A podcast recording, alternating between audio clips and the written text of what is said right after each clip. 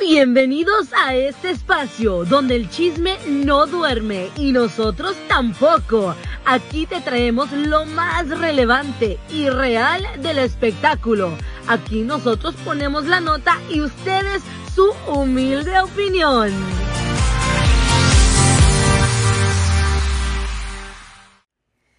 Hola, hola chicos, pues bienvenidos a esta nueva temporada de Por si andaban con, el, pendiente. Oye, ah, que... la verdad, ahorita sí estamos con el pendiente porque traemos una entrevista exclusiva con una con una persona que conoce muy bien pues a quién te a, cómo te puedo decir al road manager de Grupo Firme que se llama Vicente Zambrano. Y aparte viene con un tema que creo que... A muchas nos ha pasado. Tanto como aquí en los Estados Unidos como en México, pues le pasa tanto como a hombres como a mujeres. ¿Verdad que sí? Suele pasar. Y pues ese es un tema, es un tema de manutención, es un tema que mucho lo hemos vivido varias, porque me incluyo, a mí me pasó y pues es algo muy triste porque al final del día los que salen siempre perjudicados son los hijos. Son las, son las bendiciones. Es lo que te iba a decir. Pero, al último, al final del día, las personas, las únicas personas que terminan dañadas son, ellos, sí. Pero pues bueno, pues los dejamos con esta exclusiva entrevista o plática con Alejandra González, la expareja de Vicente Zambrano que nos va a contar de propia voz qué es lo que está pasando y qué es lo que está viviendo y qué es lo que vivió con él. Y que me cuente qué es el tendedero en México. el tendedero, él quiere saber qué es el tendedero. Ay, ay, ay. quiero saber. nunca vas a estar allí, gracias a Dios. No, pues ojalá que no. ¿Quién sabe al rato y no sale? Ay, no, cállate. Pero bueno, pues los dejamos con esta entrevista y gracias por escucharnos. Y recuerden, estamos en esta nueva temporada y ya nos van a poder escuchar cada semana nuevamente con otras entrevistas o pláticas muy intensas, porque ya venimos muy intensos. La verdad. Y ya no nos vamos a quedar callados. Beto, Beto anda desatado, cuidado. Ya, nos cansamos de que nos digan, no digas esto. Ay, no. No, ya vamos a decir todo, pues qué pues. Pues bueno, muchas gracias Beto por acompañarme y nos escuchamos la próxima semana y les dejamos esta entrevista muy, muy, interesante. Pues aquí estamos ahora con este segmento, más bien tenemos una invitadaza en este segmento de por si andaban con el pendiente, porque Beto sí está con el pendiente, ¿verdad, Beto? Yo y muchas amas y amos de casa. y más, con el pendiente. más Beto, porque él quiere saber qué significa un tendedero de deudores, de manutención, pues. Para no hacerlo tan largo el cuento, aquí tenemos a Alessandra González. Bienvenida. Muchachona, ¿cómo estás? Muchas, muchas gracias, Beto Chamonix, muchas gracias por, por invitarme a su programa. Muchas gracias por, por estar al pendiente de, de, estas situaciones que de repente no son tan cómodas para uno como figura pública, pero creo que se tienen que platicar y se tienen que decir. Exactamente. Pues este tema, este tema de yo lo que le decía a Chamonix, porque no solamente es aquí en los Estados Unidos y en México, es mundial. Y no solamente le pasan a mujeres, también le pasan a hombres. Entonces es un tema que pues, aunque ya estemos en el 2023, sigue pasando. Exacto, pero antes que nada yo quiero que un poco nos cuentes de quién eres y dónde trabajas, porque yo sí te conozco y mucha gente sabemos quién eres. Bueno, pues yo me llamo Alexandra González, yo trabajo en Videorola, tengo, este año cumplo 14 años en el canal. Eh, tengo 14 años trabajando en los medios de comunicación. Siempre me había mantenido como al margen acerca de mi vida. O sea, no, sí me gusta publicar mi vida privada, pero creo que problemas y eso no me gusta publicar, la verdad. O sea, como que ya mi totes y esas cosas, digo, Ah, yo soy más como, estoy más del lado de ustedes, que a uno le gusta el mitote de los artistas, que uno está metido en los mitotes. O sea, te gustan los chismes. Exacto. Que, el chisme sea tuyo. No es lo mismo, no es lo mismo, pero bueno, pues Cuéntanos, porque yo ayer la verdad me quedé en shock.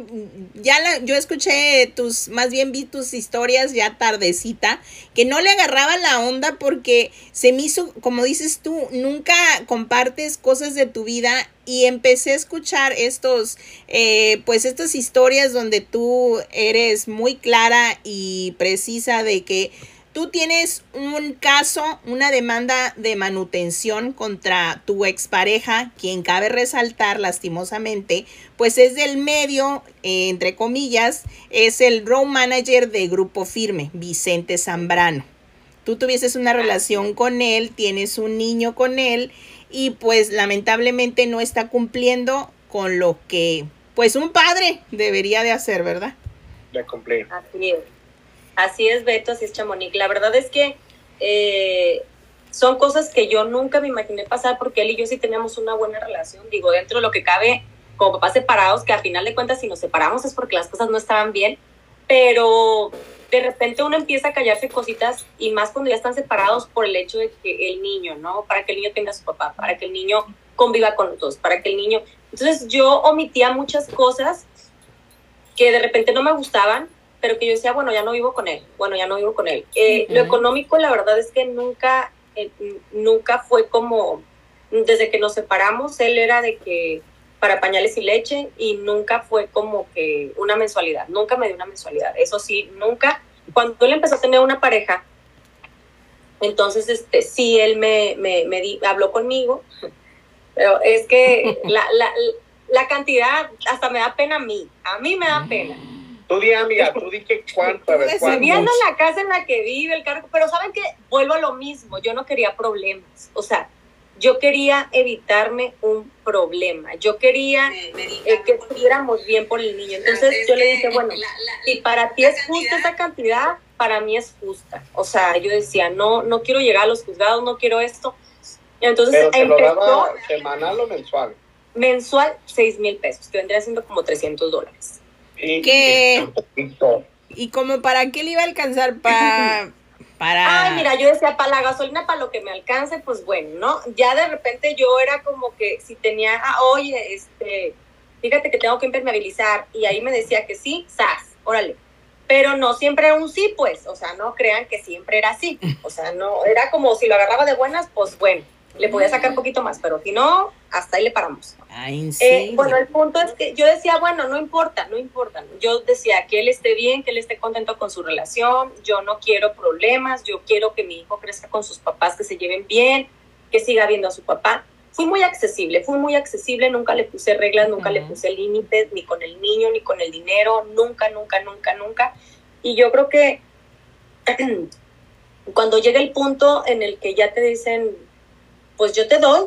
Entonces, pues sí, pero no es así como que tú digas, ah, o sea, no es como que... no, no es la cantidad que se necesita. No, y aparte todo subió, o sea, no es como venimos de una pandemia donde muchos no, no generaron y tú eres parte de esa, eh, pues de esa, ¿cómo te explico? De esa mm, no sé cómo decirlo, como de esa rama de las que no generaron dinero. ¿Por qué? Porque eres de televisión. Y evidentemente, y evidentemente, este, digo, por lo que ustedes pueden ver en sus redes sociales, no le va mal, o sea, no es un hombre que, que, le vaya pues mal. El punto que fue que, que, yo creo que eh, se nos empezó a salir de las manos, él empezó a sentir como que me daba demasiado, o no sé si, si de repente también el hecho de tener una relación le, le hizo como cambiar un poquito así como de no tenía que darme nada y él empezó a sentir como que me daba mucho, no sé, entonces empezamos a tener muchas diferencias entre él y yo, o sea, muchas diferencias, hasta que yo me cansé y un día dije, ¿sabes qué? Esto ya no está siendo padre por el niño. Yo creo que lo, lo ideal es que yo ya se lo había propuesto, yo ya le había propuesto hacer las cosas legalmente, se lo propuse muchas veces, yo tengo los screenshots en los que le digo, hay que firmar un acuerdo, hay que firmar un acuerdo, a lo cual él siempre se rehusó. Y cuando empezamos a tener muchas diferencias, yo decidí, tomé la decisión de hacerlo legal porque yo dije, bueno, a lo mejor yo estoy exigiendo mucho, a lo mejor él está exigiendo mucho y para eso son, para eso son eh, los jueces, ¿no? Para eso son las, las, leyes, para que una ley venga, esto te corresponde a ti, eso te corresponde a ti, eso te corresponde a ti, eso te corresponde. Ni más ni menos, va a decidir un juez, ni tú ni yo. ¿Y cuánto le correspondía la bendición? Ajá, entonces yo nunca, o sea, yo nunca, mi intención no fue como de que me lo voy a chingar, o sea, mi intención fue a mí que un juez venga y me aclare, a lo mejor yo estoy siendo muy feminista y que un juez venga y me aclare a mí qué es lo que me toca sí. y que un juez venga y le aclare a él qué es lo que le toca, porque yo ya no puedo con esta situación. ¿Y sí se lo aclaró, amiga? ¿El juez? De hecho, sí, o sea, sí, él nunca... ¿La cantidad era muy, muy diferente? Tres veces. que, cabe destacar que fueron, que lo que él te tendría que dar son 18 mil pesos, que perdóname que también se me hace nada a lo que él gasta en unos tenis. Eh, de hecho, la juez eh, en un principio dijo que a él le tocaban 32 mil de, mis, de los gastos del niño, pero como él no tiene cómo comprobar ingresos aquí en México, este este, se llegó al acuerdo de que se basan cuando no, las leyes han cambiado mucho, gracias a Dios, en este país, entonces ya no se basa, si, si, si alguien llega y dice, es que no tengo trabajo, o yo no declaro aquí, yo no tengo cuentas, yo no tengo nada, ya a los jueces aquí en México ya no les importa si declaras o no declaras, si tienes o no tienes, si ganas o no ganas. Entonces ya se basan en el nivel de vida del niño y en los salarios mínimos por día. O sea, ya ya él no declara, él no tiene, bueno, al juez no le importa, el niño lleva una vida de cierto nivel, entonces se basa en, la vida del, del, cierto nivel de mi hijo y le da un porcentaje que le toca a él y pues lo demás lo sigo pagando yo. Y así fue como sucedió, o sea, le toca un porcentaje, esa no, si él, si él declarara acá en México como declara en Estados Unidos, pues quizá le tocaría más. Pero digo, también me parece, o sea, me parece bien, no, no se me hace lo justo, pero tampoco se me hace injusto. Creo que es una cantidad con la que un niño de la edad de mi hijo puede vivir. Ya en un futuro veremos qué me toca hacer para que vaya a un mejor colegio y cuando vayas llegando secundaria, primaria, secundaria y que quiera viajar, pues ya vamos a ver cómo le hacemos. Pero para un niño de la edad de mi hijo se me hace una cantidad como justa que yo puedo eh, poner también mi parte y que el niño va a tener una vida bien, pues. No, ¿Y, cuándo, ¿Y cuándo fue esto? Que, que fueron al juez y, y que les dijo, que desde entonces tienes que pagar 18 mil pesos. Bueno, fue como un juicio, se llevó a cabo el juicio. Eh, ya en el juicio, pues bueno, eh, ya cada quien desahoga sus pruebas y al final el, la juez llega como un veredicto como de, ok, bueno, entonces no pueden ser los 32 mil porque tú no, tú, no, tú no tienes como ingresos como de, de una cantidad formal eh, pero el niño pues lleva esta vida, entonces te toca esto y ya declaran la sentencia y una vez, de, esto te llevó desde octubre, octubre, noviembre, diciembre, enero, en febrero lo notifican, todo este juicio se llevó marzo y en abril se dicta sentencia y, y hasta ahorita pues bueno, no, no, creo que sus abogados apelaron como que era mucho dinero, entonces... ¿Tenía que pagar la cantidad desde octubre o...?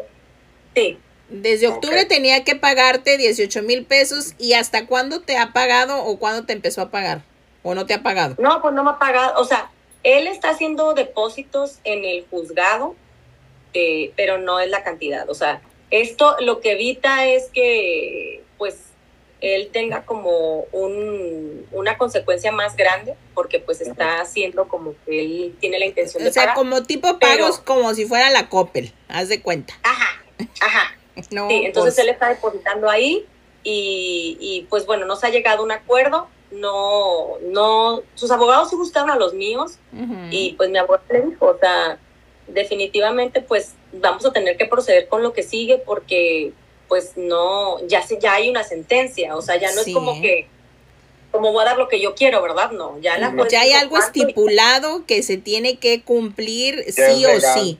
Es que eso es lo que pasa. Muchos papás, te lo digo por experiencia propia, con dos de mis hijas, las mayores, jamás vi un cheque de child support, que así le llaman acá. Jamás en la vida. Nunca tuve manutención de mis exparejas. Ni siquiera las vieron. Y uno, pues ya falleció y la el otro pues ahí sigue brillando por su ausencia. Bien, gracias. Hace poco me mandaron, fíjate que un papel donde decía que el chauzo porque si yo sabía dónde estaba el papá de mi hija, la mediana. Dije, ¿cómo para qué? Ya uno ya se rinde al final del día.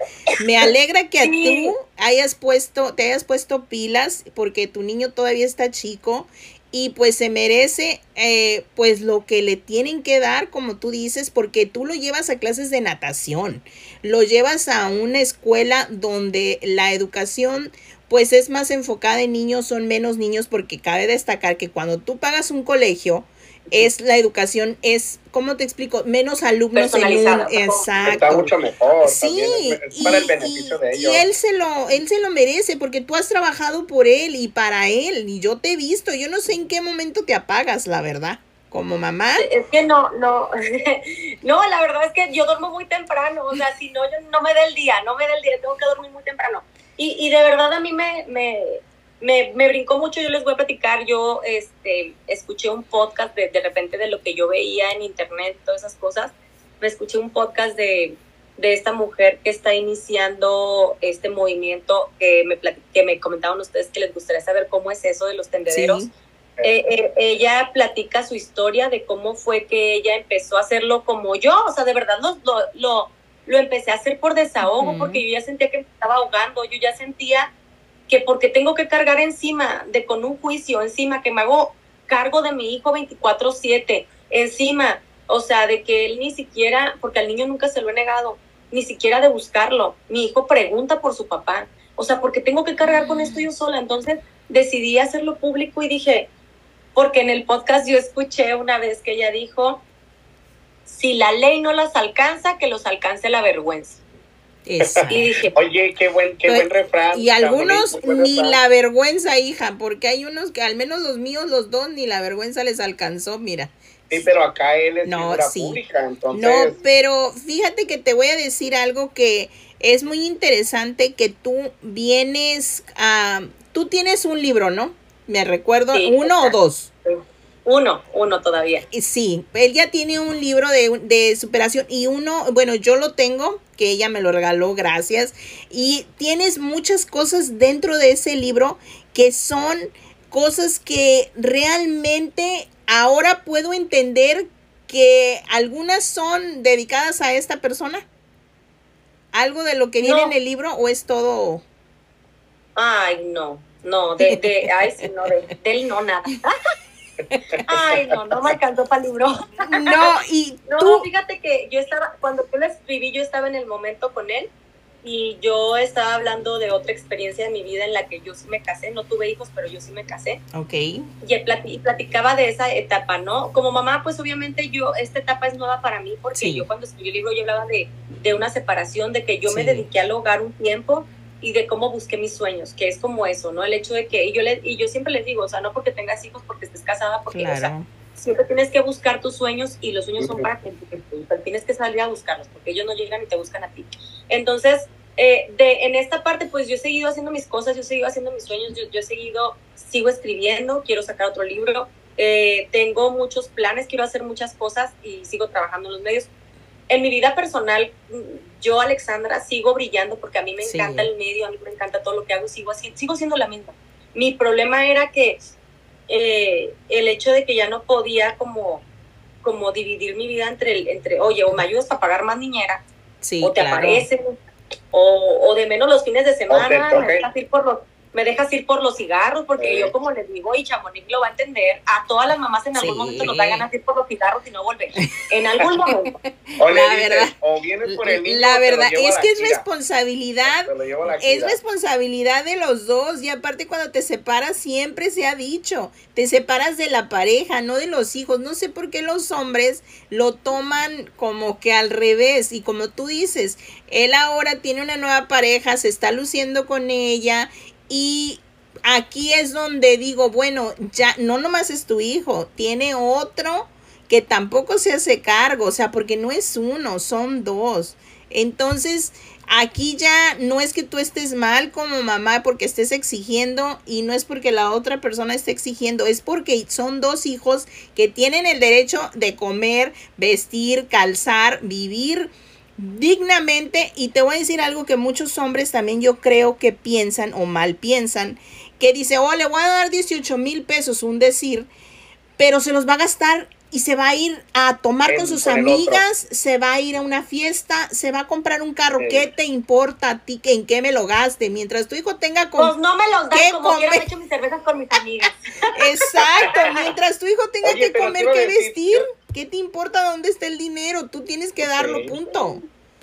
Oye, Chamonix, pero yo estaba leyendo muchos de los comentarios que te estaban poniendo en las redes sociales y la mayoría era de que, ¿por qué presentarse en las redes sociales con ropa de marca, lentes de marca, tenis de marca y no, y no darle dinero a tus, a tus bendiciones. Yo creo que esas son de las cosas que, me estaban ahogando, el, eh. la doble vida, la doble vida, la doble cara, como lo en ese podcast, la doble moral, la doble moral. Creo que el hecho de venderte como algo y a la hora de, de, querer, este, de, que te, piden que respondas, responder con algo completamente diferente a lo que tú, a, tu vida, a tu nivel de vida, se me hace bien incongruente porque a final de cuentas son los hijos, o sea, no, no me cabe en la cabeza. Para mí mi hijo es lo mejor, o sea, y si, y si yo tengo que donarle un riñón a mi hijo, se lo dono, o sea, no le diría, ¿y cuánto tienes, hijo? Digo, para donarte el riñón, ¿no? O sea, no, no me cabe en la cabeza ponerle, tener que exigirle a un papá eh, una cantidad o tener que exigirle... Eh, o ponerle precio a tu hijo, como quien dice, o sea, no tienes por qué. creo yo que, que, no tendríamos por qué haber llegado a tanto si de las dos partes existiera, existiera esa, esa, esa unión. Y esa unión, como tú dices, pero bueno, al final, ya lo decía Chamonix, este, Patricio tiene un hermano más, bueno, tiene un, hermano más grande y una hermana más chiquita. Este, al hermano más grande, pues digo, yo nunca lo conocí, eh, Patricio no lo conoce, y son de las cosas que yo digo, qué triste porque son hermanos de Patricio. Si yo lo veo desde este lado, a mí me preguntan ahorita, yo, pregúntenme si quiero tener hijos, no, ya no. Ya, como te quitaron las ganas. Ya me quitaron las ganas, este, y son los únicos hermanos que Patricio va a tener. Y yo digo, oye, son tus hijos. Si yo, que soy mamá de Patricio, me encantaría que Patricio conviviera con sus hermanos, ¿tú crees el papá de los tres? Entonces él ganas. ha hecho ese intento de, hey, ¿sabes qué? Préstamelo, se los voy a ir a presentar a sus otros dos hermanitos. Ah, nunca convivieron. La situación, la situación, exacta con, con, el niño grande no la sé, o sea, no, no sé, este, obviamente sí sé que Sé que ahí, también hay un problema de manutención, sí lo sé que es eso también. Y, y, digo también lo mismo, o sea, según yo también son problemas de, de ofensas, yo soy con la mamá. La mamá decidió no más. De hecho, yo todavía cuando hablaba con él, él me dijo que intentó buscarla y que ella no le contestó. Eh, ¿Por algo?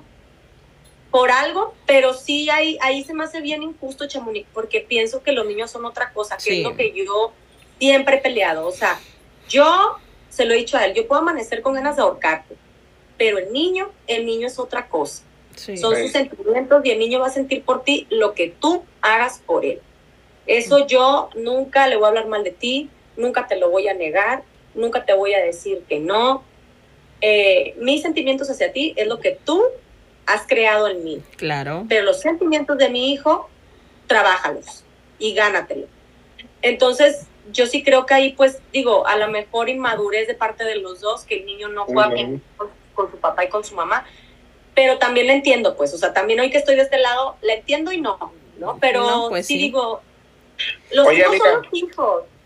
Y antes de que pasara esto todo de la, del juzgado, antes de octubre, ¿cuántas veces lo miró en, en el último año?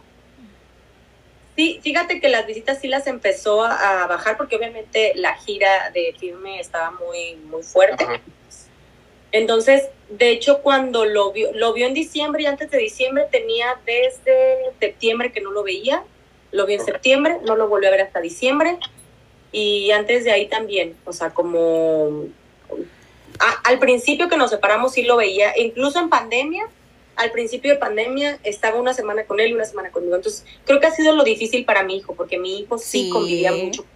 Pues ya estaba acostumbrado a ver a su papá, que su papá llegara por él, se lo llevara, convivieran, porque sí se veía en, en, pues él compartía en redes sociales, pues, y muchos, ay, qué buen papá, ya te la clásico, ¿verdad? Pero la cosa aquí es de cómo tú estás con la familia de lo que te dicen, o tampoco te apoyan en nada, o huyeron. Pues ellos han tratado de mantenerse al margen, pero pues sí siento que se sienten como con la espada entre la espada y la pared. O sea, al final de cuentas, él es el que tu familia. Eh, pero yo, como siempre se los digo, lo mismo que le dije a él, tú, ustedes me pueden odiar a mí y yo o yo a ustedes, pero el niño es otra cosa, ustedes van a ser familia del niño toda la vida. Ustedes nada me dicen, hay una fiesta, tráenos al niño, yo voy lo dejo, yo voy lo recojo o vienen por él, yo no tengo un problema. Eh, entonces han mantenido como mucho al margen, fue el cumpleaños de su abuelita, me lo pidió hace como tres semanas, este, yo se lo llevé a su abuelita, de hecho ni siquiera lo hice público porque dije a lo mejor la meto en algún problema, eh, si se lo llevo, eh, no, no publiqué nada, yo no, o sea, yo sí trato de cuidar como el corazoncito de mi hijo y, y respeto y me gusta que estén como al pendiente del niño, pero se han mantenido como un poquito al margen. Y eso me gusta porque al final de cuentas pues Vuelvo a lo mismo, son problemas entre él y yo. Yo no he involucrado a nadie. Eh, yo no he hablado ni con su familia, ni con su pareja, ni con sus amigos. Yo no, yo no he involucrado a nadie en esto más que él y yo. Y este, y así me gustaría que fuera, ¿no? Que al final de cuentas él lo analice, lo piense, qué es lo que quiere, que lleguemos a un acuerdo y que el niño pueda volver a tener esa vida, que también son de las cosas que peleo, ¿eh? Yo peleo que cada 15 días, esté o no esté, ya sea su mamá, su tía, su prima, su pareja, su lo que sea, pues él se haga cargo del niño como papá claro. normal en una ciudad normal, ¿no? O sea, cada 15 días pasa el viernes por el niño su papá, se lo lleva todo el fin de semana y el lunes lo regresa. Porque realmente yo no puedo tener una vida social como de, con mis amigas de que vamos a la playa. O si tengo 10 novios, no. oye, cada 15 días yo, ¿verdad? Poderme yo decir, ah, este fin no me toca el niño, vámonos. No, yo no tengo una vida porque yo no puedo planearla porque yo no, yo no sabía cuándo su papá venía. Mm, imagínate. o sea, tú, tú vivías al, al calendario de, pues de él, ahora sí que cuando él, él dijera, él tuviera. Cuando él dijera. Y, y, y, y, como Chamonix sabe, pues Beto, yo no tengo mamá, tengo dos hermanos, al que cual uno, no me hablo con él por esta situación, y el otro vive en Estados Unidos, entonces prácticamente yo me nadie me ayuda, entonces eh, es muy difícil para ti porque uno de mujer siempre pues con quién corres, pues con la familia para sentirse protegida. A mí sí me tocó cuando tú dijiste que le pusiste una orden de restricción por todo lo que él venía eh, haciendo o diciendo como para intimidarte, pues. Eso también siento que no está bien porque porque te pone mal a ti y porque no está bien porque es donde vive tu hijo y tú estás con tu hijo y si a ti te pasa algo eh, en, en salud, en lo que tú quieras, por el mismo estrés, pues imagínate quién se va a quedar con tu niño. Dijeras tú, no tienes una familia que te apoye y que diga, ¿sabes qué? Voy a ir a llorar aquí con mi mamá o voy a ir a decirle a mi mamá. ¿Qué presión tienes? o por sea, lo general las mamás son las que apoyan mucho. No hay por dónde saques todo ese estrés. Y sí, realmente que admirable lo que tú haces y pues ojalá y esta persona, porque como tú dices, no tienes que mezclar a nadie, pero lastimosamente vi yo las historias de su actual pareja y siento que ella debería de, no sé si es porque es joven, no sé si es porque es hija de y cree que nunca le puede llegar a pasar pero no está bien que ella opine de algo que no sabe. Realmente tal vez le contó una historia mal contada, es su pareja, porque a mí, hasta a mí me mandó un mensaje y me dice, estaría bien que agarraras la otra versión, o sea, la de tu ex, la de Vicente, pero, o sea, pues ¿cuál es la otra versión? Pues si un juez dijo, me tienes que pagar, tienes que pagar tanto, ¿cuál es la otra versión? No hay otra, pues. Pero cabe destacar, como dijimos al principio del programa, este tema le pasa tanto como a hombres como a mujeres. Pues sí. Jenny Rivera, ¿te acuerdas? Ella tuvo, ella que, tuvo pagar. que pagar manutención, pero ella, sí pagaba. ella sí pagaba. Ella sí pagaba. Pero aquí el caso del, del lo, lo, que más se me hace triste es que siempre los que pagan al final del día son, son los niños son los niños, las bendiciones, y pues qué tristeza que no pueda conocer a sus otros hermanitos, porque... Y también cabe mencionar que hay, como tú dices, de la otra parte de hombres, muchos que quieren hacerse cargo, que quieren tener esa responsabilidad, y las mamás no, lo permiten, o sea, a mí eso es lo que me impacta de que cómo pues si él quiere hacerse responsable, tú le quites esa responsabilidad y obligación, no está bien, por Exacto, sentirte... no, son de las cosas que a mí me sorprenden, dije, me fijé en el hombre equivocado, ¿dónde están esos hombres que sí se desviven, que sí se aparecen, que Exacto. Sí que sí O sea, yo no me Oiga, explico. una pregunta. ¿Y ya, llevó la foto al, al, al, tendedero? Al tendedero.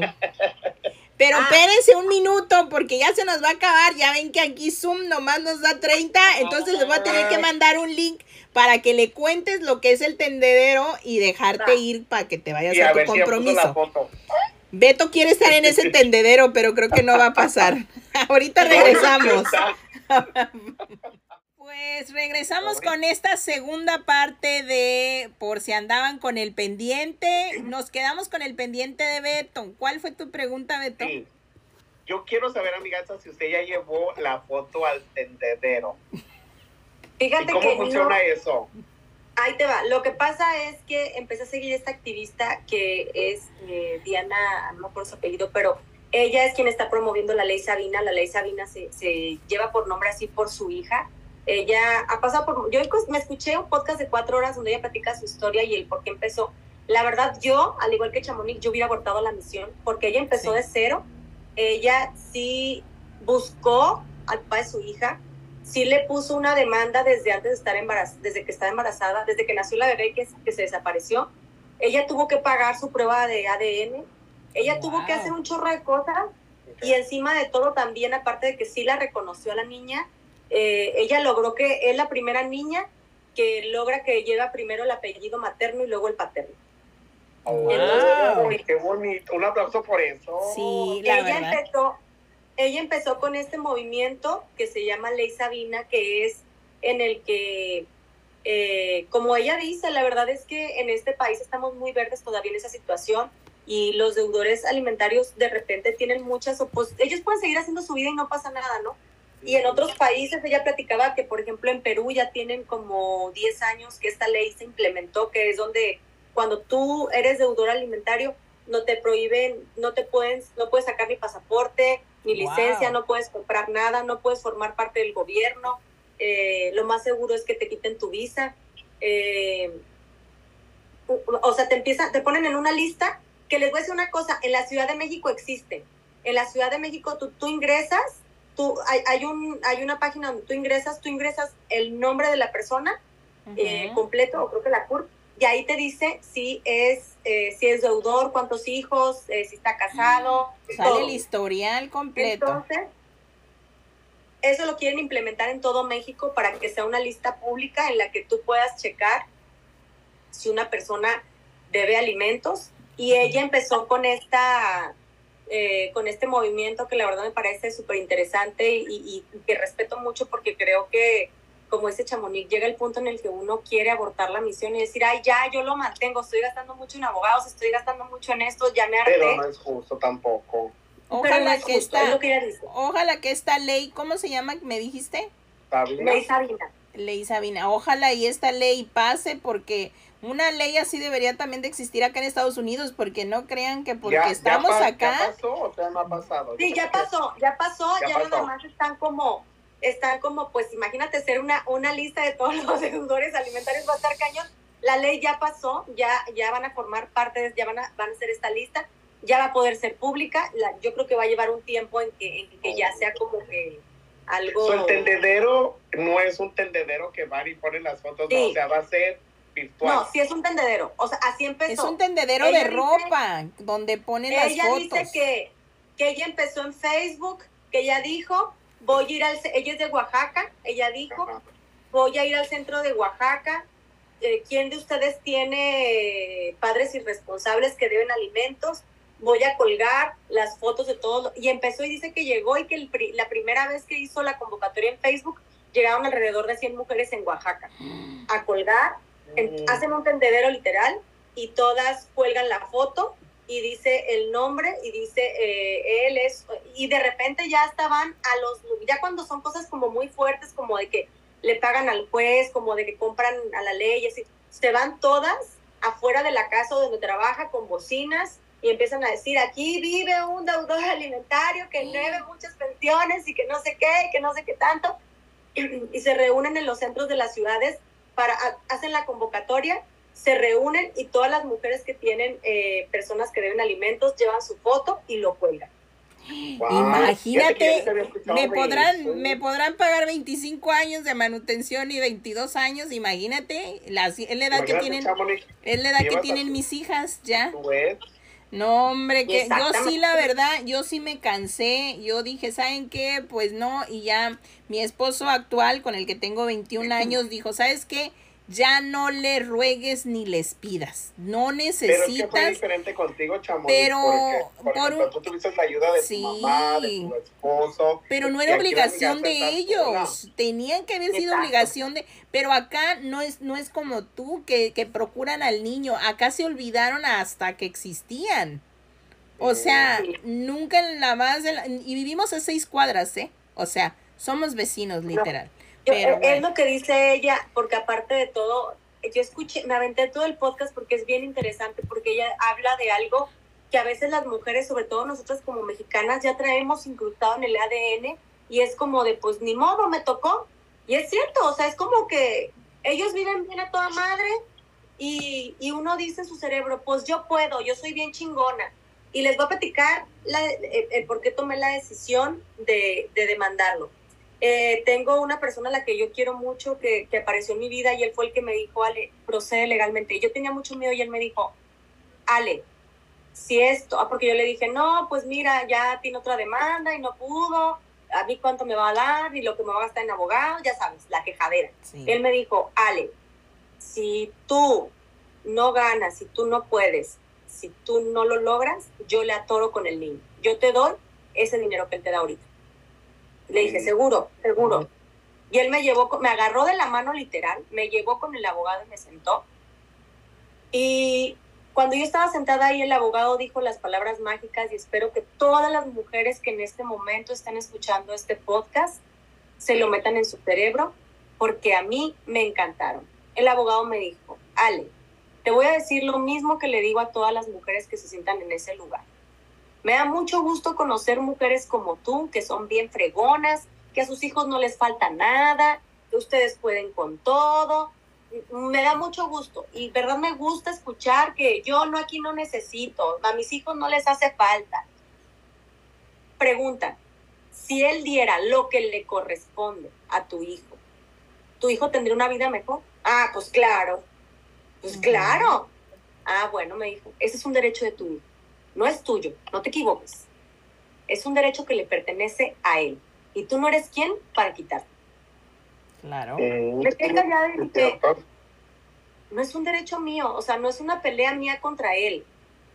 Es, es que fíjate que la, la, por lo que estás hablando ahorita mentalmente, lo que estás diciendo es que las mujeres ya tienen ese chip donde yo puedo, yo puedo, yo puedo, pero no están pensando. Como dicen, mamá 4x4, haz de cuenta. Ajá, pero no están pensando realmente en qué es lo mejor para en los beneficios que tiene el que tiene están pensando en el orgullo de que pues yo puedo pues, madre luchona nos gana el orgullo, nos gana el orgullo y nos gana el que todo el mundo voltee y diga, ay, es que la es bien chingona porque mira, no ocupa, pues sí lo soy, pero la responsabilidad no es mía, la responsabilidad es compartida. Entonces, eh, cuando él me dijo esas palabras, dije, es cierto. Y él me dijo, él me dijo, mira, Ale, si el día de mañana esto sale mal y el papá Patricio deja firme por no querer pagar los alimentos, porque los hay, porque los conozco que tienen trabajos increíbles y que les va súper bien y que prefieren andar de Uber antes de pagar la pensión alimenticia, tú tienes un papel con que comprobarle a tu hijo cuando sea grande y decirle, yo quise darte una mejor vida, pero Luché tu papá por tus derechos. Prefirió renunciar. Y tú te quedas con eso porque luchaste por los derechos de tu hijo. Entonces, el día de hoy a todas aquellas personas que están escuchando este podcast, quédense con lo que me dijo mi abogado y sáquense eso del yo puedo, porque yo no dudo de que ustedes puedan, yo no dudo de que sean chingonas, pero es un derecho de los hijos. No de ustedes, no su ego, no es de que no puedan, no es de que les haga falta, es un derecho que nuestros hijos tienen. Pues muchas gracias por contarnos tu, tu historia. Sé que tienes un, un, compromiso ahorita al que ir a cumplir, pero te agradezco que nos hayas dado este tiempo porque la verdad hay mucha gente allá afuera que como dices, y yo soy una de ellas, dejamos en el olvido o desertamos y decimos, ¿sabes qué? Ya. Mejor, y no, yo, yo sí no lo hice por orgullo, sino porque realmente era, pues ahora sí, es un desgaste. exacto. Y a veces uno tiene, uno tiene pareja y a veces es como que me desquitaba con mi pareja por lo que estaba frustrada con el otro. Entonces él fue el que me dijo, ¿sabes qué? Ya, porque te estás desgastando tú y a mí también y no vamos a estarlo persiguiendo y no vas a estar anotando placas y si no quiso, no quiso. Mis hijas, gracias a Dios, están grandes, supieron, vieron, ahí están los papeles como tú dices y se acabó. Yo cumplí con lo que lo que pude, pero qué bueno que de algo bueno esté pasando ahora en estas nuevas generaciones, este tendedero muy padre, por favor, que lo, que lo traigan a Estados Unidos. Y también en México a los, a los hombres que sean papás que también estén cuidando a los hijos y que las mamás no les quieran ayudar, pues que también vayan y pongan su foto. Pues sí, porque también hay hombres, así como hay hombres, exacto, así como hay hombres violentados, hay mujeres violentadas y hay de los dos, de los dos bandos, así es de que, pues muchas gracias y el último consejo que le puedas dar a las muchachas, dónde te pueden seguir, dónde pueden comprar tu libro y esperamos el segundo libro porque yo creo que con este episodio de tu vida que estás viviendo va a estar más bueno. Ya sé, sí, se va para unos segundos que yo creo sí voy a tocar ese tema. Eh, me pueden encontrar como Alexandra Gles TV en las redes sociales y el libro lo pueden comprar ahorita por Amazon porque mi página ahorita está este, en reconstrucción, eh, pero por Amazon lo pueden encontrar tanto en forma digital como en forma física. ¿Cómo se llama tu libro para... que para que lo escuchen? ¿Cómo se llama? Escuchen, ¿eh? Manuel, manual para hacer una mala muy buena. Ya para cuando vaya para allá te lo llevo. Muchas gracias. Yo soy mala, pero me falta ser buena. Oye, el otro. Ay, no. Ahí te, vas a, ahí te vas a nivelar.